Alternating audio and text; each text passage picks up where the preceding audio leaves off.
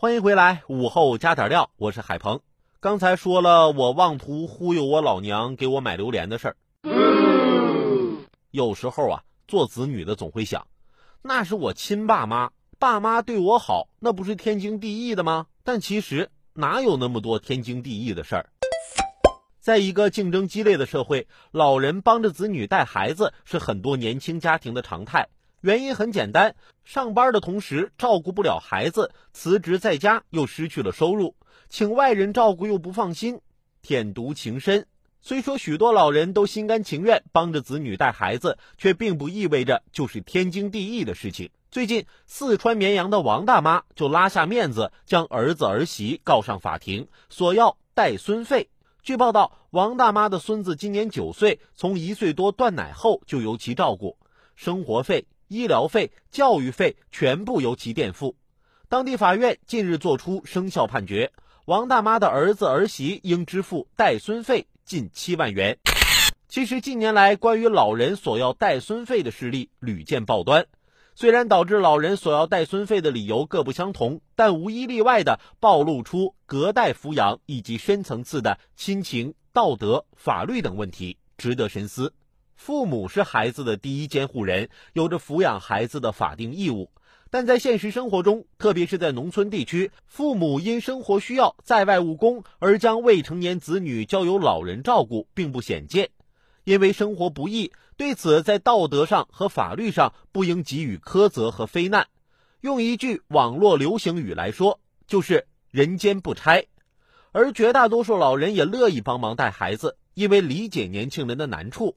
也因为隔辈儿亲，亲又亲，但是抚养费该由谁出？尽管许多老人愿意拿出自己的积蓄去抚养第三代，力所能及的减轻子女的生活负担，但无论是基于情理还是法理，抚养费用都该由父母来出。因为为未成年子女提供必要的抚养费用，是父母履行抚养义务最基本，或者也可以说是最低的要求。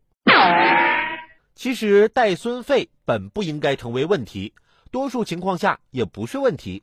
许多子女都会主动出这笔费用，老人也不会斤斤计较。不过，总有一些子女不明事理，一毛不拔，将老人的帮忙视为天经地义，甚至将带孩子与赡养老人挂钩。这既是不孝，更是违法。只要子女尚在世且具备完全民事行为能力，老人就没有强制抚养第三代的义务。老人基于血脉、亲情等原因而帮助子女抚养下一代，往往倾尽全力，但奉献不是义务，更不能代替或减少子女应尽的抚养义务。正是基于此，法律对于老人带孙费的主张是支持的。没有法定的或者约定的义务，为避免他人利益损失而进行管理的人，有权请求受益人偿还由此支出的必要费用。亲情是最朴素、最纯真的情感，父母为子女付出多不求回报。倘若不是寒了心，老人多不会与子女对簿公堂，包括追讨赡养费、带孙费等。有不少有关带孙费的案件中，老人都是默默付出，毫无怨言，最后诉诸法律也多不是因为钱的问题，而是心的问题。比如子女不孝顺，婚姻发生变故，或者婆媳矛盾难调和。很多时候，就是因为子女把父母的照顾和帮忙当成了理所当然，对父母的辛苦付出习以为常，少了感恩，多了亏欠，以至于让老人寒了心，不得已才寻求法律来出口气。即便没有发展到这般地步，也必然会让亲情变了味儿。天底下哪有那么多天经地义的事儿？父母恩重如山，子女还需谨记于心。